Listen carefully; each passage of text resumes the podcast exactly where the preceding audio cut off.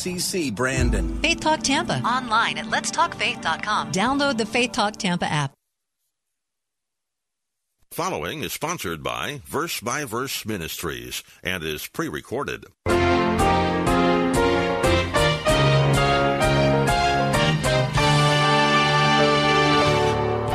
I always imagine Elijah in that situation kind of leaning against the tree with a toothpick in his mouth, just saying, Make fools of yourselves.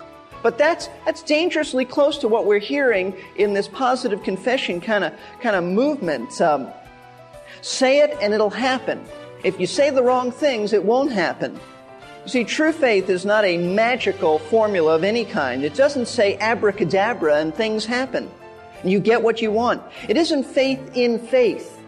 Where you place your faith is just as important as whether or not you have faith. Misplaced faith is just as useless as lack of faith. In fact, pretty much everyone has faith in something or someone. For most of us, it's faith in our own abilities. I suppose that's better than faith in a rock or a stick, but it still won't gain us eternal life or peace with God. There is also misplaced faith in God that is just as much faith in our abilities as it is trusting in the Lord. Now, if we ask the right way, He will give us what we ask for.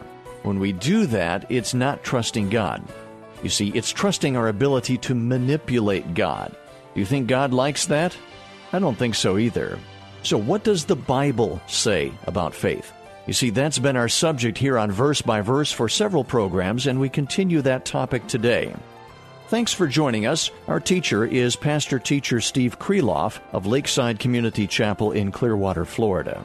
Pastor Steve has been teaching there since 1981. Verse by Verse Ministries is now making his expository teaching available in these daily radio Bible classes. Our study is based on Hebrews chapter 11, often called the Faith chapter. With so much clear teaching about faith to be found in the Bible, it's a little surprising that so much confusion and false teaching exists. Here in this class and the following two classes, Pastor Steve will contrast true biblical faith with some of the other modern notions of faith that we've been hearing about lately. Now, here is Pastor Steve. In recent years, Christians have been exposed to some very strange and unusual teachings about faith. We've been studying about faith for the last few weeks because we are looking in Hebrews chapter 11. But you should be warned that there are some really flaky views out there concerning faith. Uh, these teachings about faith come from a, a movement that comes under a variety of names. You may know it as the Word Faith Movement. It's also called Faith Formula, Word of Faith, uh, Hyper Faith, Positive confession is another name that this movement uh, goes under.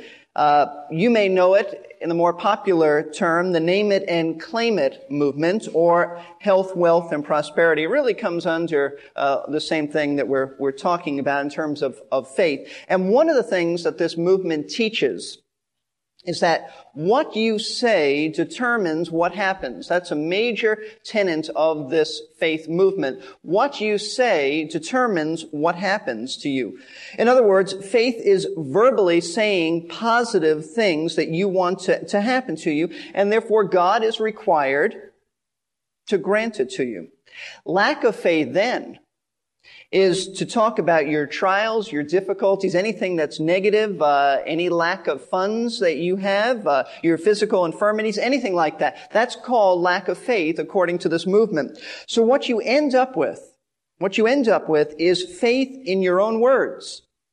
Faith in your own words. That's the bottom line. It's faith in faith faith in your faith because God and His Word are no longer the object of faith, but your words and my words become the object of faith. One leader, I should say the main leader of this movement, Kenneth Hagin, said this, and I quote, and by the way, before I quote, this is, his logic is hard to follow, and I understand this, but I am just directly quoting.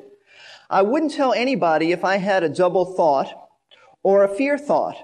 I wouldn't accept it. I wouldn't tell somebody if the thought came to me. And you know the devil can put all kinds of thoughts in, in your mind. We are, he writes, a product of words. Did you ever stop to think that the Bible teaches that there is health and healing in your tongue? Did you notice that he said here, and he's referring to Proverbs 12:18, the tongue of the wise is health. He says, I never talk sickness. I don't believe in sickness. I talk health. I believe in healing. I believe in health. I never talk sickness. I never talk disease. I talk healing. I never talk failure. I don't believe in failure. I believe in success. I never talk defeat. I don't believe in defeat. I believe in winning. Hallelujah to Jesus. Now, one church that followed this uh, had a little bit of a uh, followed this thinking, had a little bit of a dilemma because um, since they felt that all you had to do is say a positive confession, nobody would ever be sick. The problem was that, uh, and this is true, that uh, that mothers and fathers were bringing their little infants and children to the nursery, and they were not only sick, they were contagious. And so immediately the church had a conflict of theology. You had little ones who, who people denied that they were sick, but everybody in the nursery was catching what they had. And so is it true? The pastor had to sheepishly get up and instruct his congregation on a very ticklish concern. And he, and he did that. And until he actually got up and said, it's all right to admit that your children are sick, uh, nobody was going to do that. And so this is the faith movement. Now, uh, really, it's quite absurd. It's quite absurd, some of the things that we're hearing from this. Is this really what the Bible teaches about faith? That whatever you say, you get, and if you say anything negative, you'll get that. You know what? We have another name for that. That's called superstition. It's called superstition. It's called magic. Magic formula. And it is rooted in paganism. And let me show you that. Uh, Mark chapter 6 or rather Matthew chapter 6, I mean. Matthew chapter 6 speaks about this. You see, one of the roles of a, of a pastor is, as he shepherds his flock, is to warn you. Is to warn you and protect you from things that are out there that come under uh, biblical terminology, but they are not Bible. The Bible does not teach this. In Matthew chapter 6, verse 7, this is what Jesus said. And you, when you pray, go into your inner room, and when you have shut the door, Pray to your Father who is in secret that your Father who sees in secret will repay you. Now watch this. And when you are praying, he says, when you're in your closet, when you're in your room, when you're alone with God and you're praying, do not use meaningless repetition as the Gentiles do, for they suppose that they will be heard for their many words. And that comes dangerously close to what Kenneth Hagin and others are saying. That the key is your words. That determines it. And you know what this really reminds me of? Do you remember the false prophets of Baal on Mount Carmel with Elijah the prophet? And the Bible says that uh, that all day long they called upon their God. They said, "Oh Baal, oh Baal," and the Bible says that they thought they would be heard for their many words thought they would be heard for their many words, and Elijah just went, uh, just let them go on. I always imagine Elijah in that situation kind of leaning against a tree with a toothpick in his mouth, just saying, make fools of yourselves. But that's, that's dangerously close to what we're hearing in this positive confession kind of, kind of movement. Um, say it and it'll happen. If you say the wrong things, it won't happen. You see, true faith is not a magical formula of any kind. It doesn't say abracadabra and things happen. You get what you want. It isn't faith in faith. It isn't faith in faith. The Bible is very clear about faith, and the Bible devotes an entire chapter to explain to us what real faith is. And so I invite you to turn to Hebrews chapter 11. If you want to know what faith is, you go to the Bible and you don't come up with some ridiculous superstitious formula. You go to the faith chapter, and that's chapter 11, because chapter 11 is a roster of men and women who lived by faith, true faith, godly faith, the faith that God puts in a heart, the faith that God produces. And the reason he, he did this is because the Hebrews of the first century were having so many struggles and, and so many problems, and they were suffering for their faith, and they were being persecuted, and some were defecting, and so it had to be in their minds, do I walk away from Christ? What do I do with this? The, the Jewish community was trying to pull them back to Judaism, and uh, all these things were going on. And the writer to the Hebrews, whoever he was, wonderfully comes along and says, listen, you gotta look at your ancestors. You got to look at the, the, the, ancestors of, of you people. You have to look at the great men and women of the, of the Hebrews in yesteryear because these people walked with God. They went through hard times. Nobody had it easy. But they went through hard times and they persevered and in spite of their trials, in spite of their difficulties, they trusted God. And the way they trusted God was that they had faith in His Word, not in their words, but in His Word. In fact, look at chapter 11 verse 1 in which uh, this sort of sets the, the pattern for the rest of the chapter. You want to know what faith is? Now faith is the assurance of things hoped for. Let's stop there for a moment.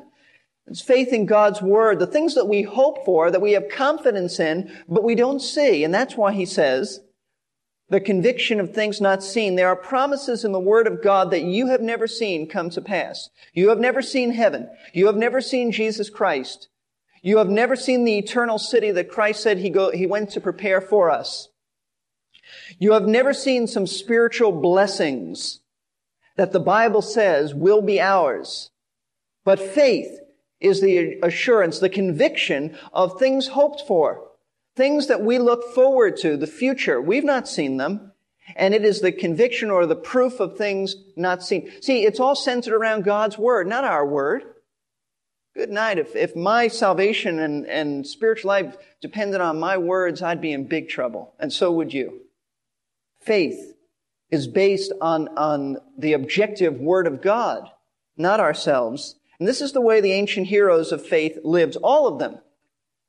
And these are the Hebrews who trusted God under adverse circumstances. And the one man that our writer devotes the most time to is the greatest Hebrew of them all, uh, the one who is without doubt the great man of faith, and that is Abraham. Abraham's walk of faith centered around God's promises, and the promises were of the land of Canaan. God said, Abraham, it's your land.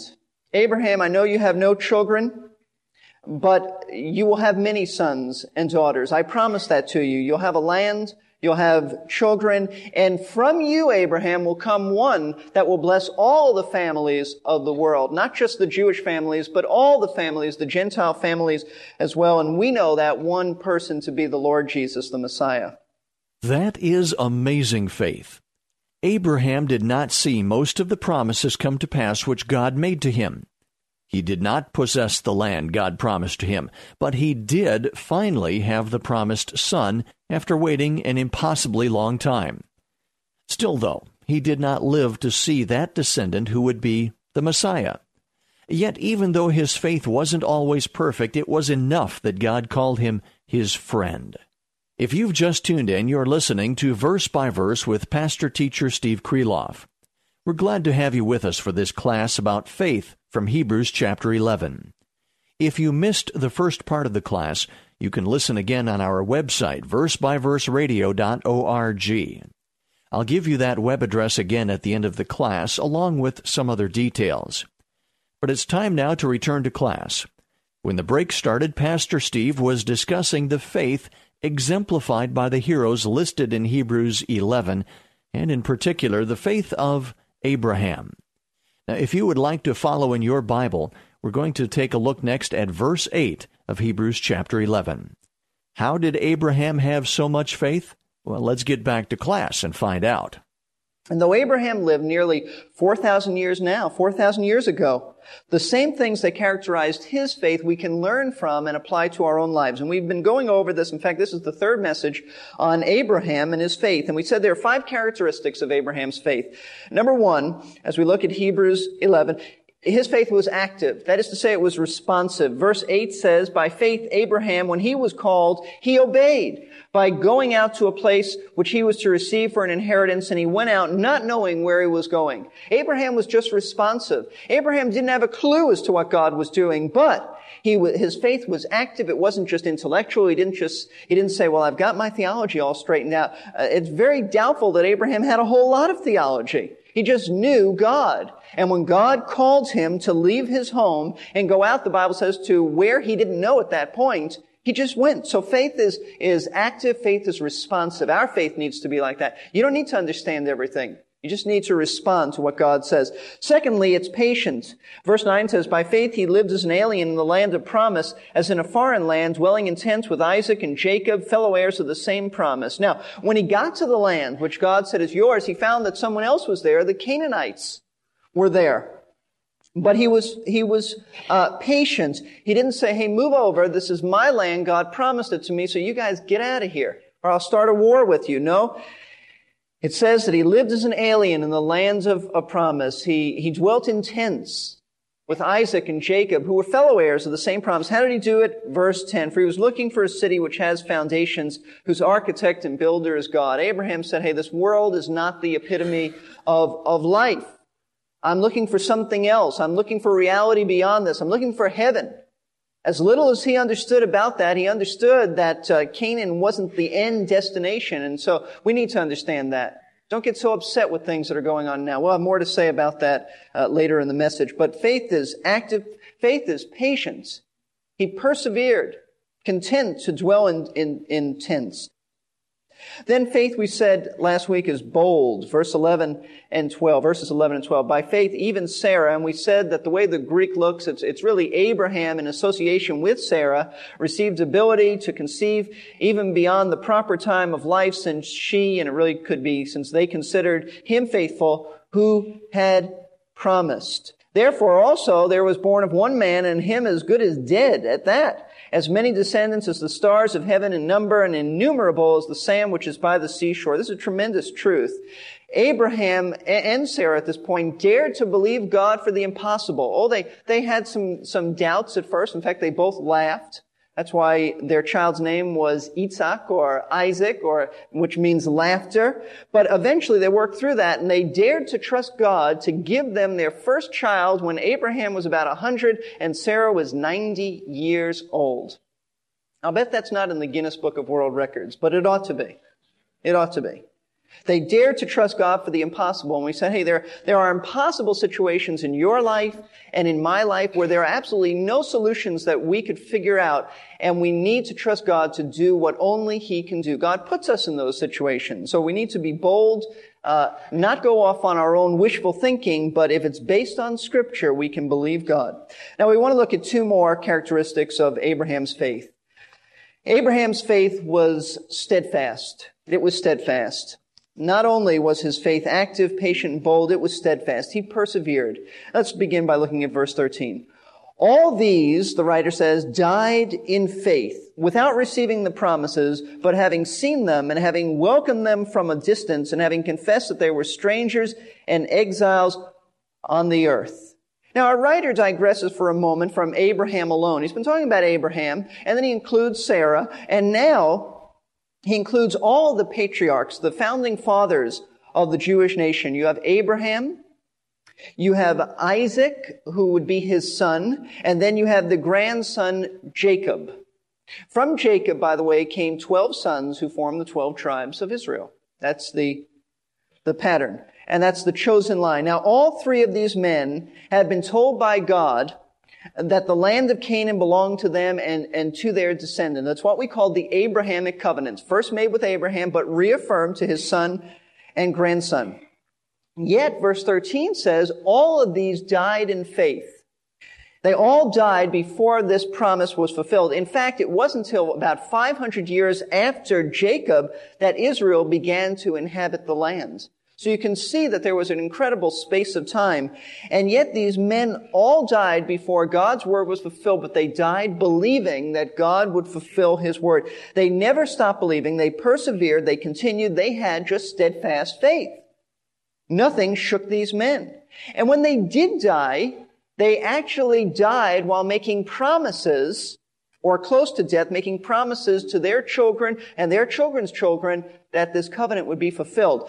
Let's turn to Genesis chapter 27. Let me show you this, and you might want to mark Genesis around 22 and 27 and there so you can go back to it rather easily later on. But Genesis 27.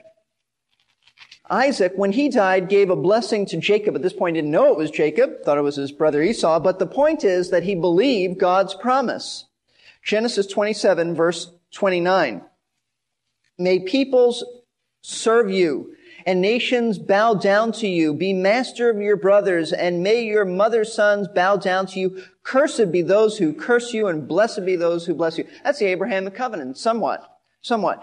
Then, chapter 28, verses 3 and 4. Look what uh, Isaac says to Jacob, and, and he's old at this point. He's going to die not too uh, long from, from this point. And he says in verse 3, And may God Almighty bless you and make you fruitful and multiply you that you may become a company of peoples. May he also give you the blessings of Abraham to you and to your descendants with you, that you may possess the land of your sojournings which God gave to Abraham. Hey, that's a tremendous, tremendous promise. Even on his deathbed, he's thinking of this promise because he's, he's about to die by faith. Not meaning he died by faith, but in his death, he believed God. And then Jacob. How about Jacob? Chapter of Genesis 48, verses 1 through 5. Now it came about after these things that Joseph was told, Behold, your father is sick meaning he was about to die. So he took his two sons, Manasseh and Ephraim, with him. When it was told to Jacob, Behold, your son Joseph has come to you, Israel, which is another name for Jacob. His name was changed to Israel, collected his strength and sat up in his bed. Then Jacob said to Joseph, God Almighty appeared to me at Luz in the land of Canaan and blessed me. And he said to me, Behold, I will make you fruitful and numerous, and I will make you a company of peoples, and all, uh, and will give this land to your descendants after you for an everlasting possession. And now your two sons who were born to you in the land of Egypt before I came to you in Egypt are mine. Ephraim and Manasseh shall be mine as Reuben and Simeon are. What he's saying is they're part of the blessing. And then we jump back uh, or over to verse 10. Now the eyes of Israel were so dim from age that he could not see. Then Joseph brought them close to him and he kissed them and embraced them. And Israel said to Joseph, I never expected to see your face and behold, God has let me see your children as well. Then Joseph took them from his knees and bowed with his face to the ground ground. And Joseph took them both, Ephraim with his right hand toward Israel's left, and Manasseh with his left hand toward Israel's right, and brought them close to him. But Israel stretched out his hand and laid it on the head of Ephraim, who was the younger, and his left hand on Manasseh's head, crossing his hands, although Manasseh was firstborn. And he blessed Joseph and said, The God before whom my fathers Abraham and Isaac walked, the God who has been my shepherd all my life to this day, the angel who has redeemed me from all evil, bless the lads and may my name live on in them, and may the names of my fathers, Abraham and Isaac, and may they grow into a multitude in the midst of the earth. Now, that's exactly what Hebrews chapter 11 is saying. They died in faith. When they died, they were not discouraged. They were not disillusioned. They did not say, God has led us uh, astray. They died in faith. What a picture I can see that scene in my mind's eye. It must have been filled with emotion as Jacob passed on the blessing and the promise to his grandsons in the sight of Joseph. When you think about the faith they had and the fact that Jacob, or Israel, if you will, was near death, yet still holding fast to the promise, it can make a lump in your throat. All his life, he waited to see the promise come true, and now he was about to die. But Israel never gave up. How was he able to hang on to his faith over these years and even believe while on his deathbed? I wish we had time for that part of the study today, but we have to wait for next time. We have to say goodbye for now, but we hope you can join us for our next class and the continuation of this great picture of faith. You have been listening to Verse by Verse and Pastor Teacher Steve Kreloff of Lakeside Community Chapel. Pastor Steve has been serving Lakeside in Clearwater, Florida for over 25 years. The ministry has expanded to include verse by verse ministries and this daily Bible class of the air. Verse by Verse Ministries is a faith ministry supported by the gifts and prayers of interested listeners who have first been faithful to their own local church. To hear today's lesson once again, please visit our website, versebyverseradio.org. We have a free podcasting service if you would like to make sure that you catch every class, or simply listen online to today's program. There are two other links on the site that I want to bring to your attention. One is the archives link, where you can hear previous programs. The other link is to a page where you can subscribe to our complimentary newsletter. The address once more is versebyverseradio.org. Because of time constraints, Pastor Steve's messages need to be made into radio sized pieces before broadcasting them. But you may want to hear the entire message without interruption. If so, call us at 727 239 0306. Leave your name and a number, and we'll return your call during weekday office hours so that you can order an audio CD or a cassette. That number again, 727 239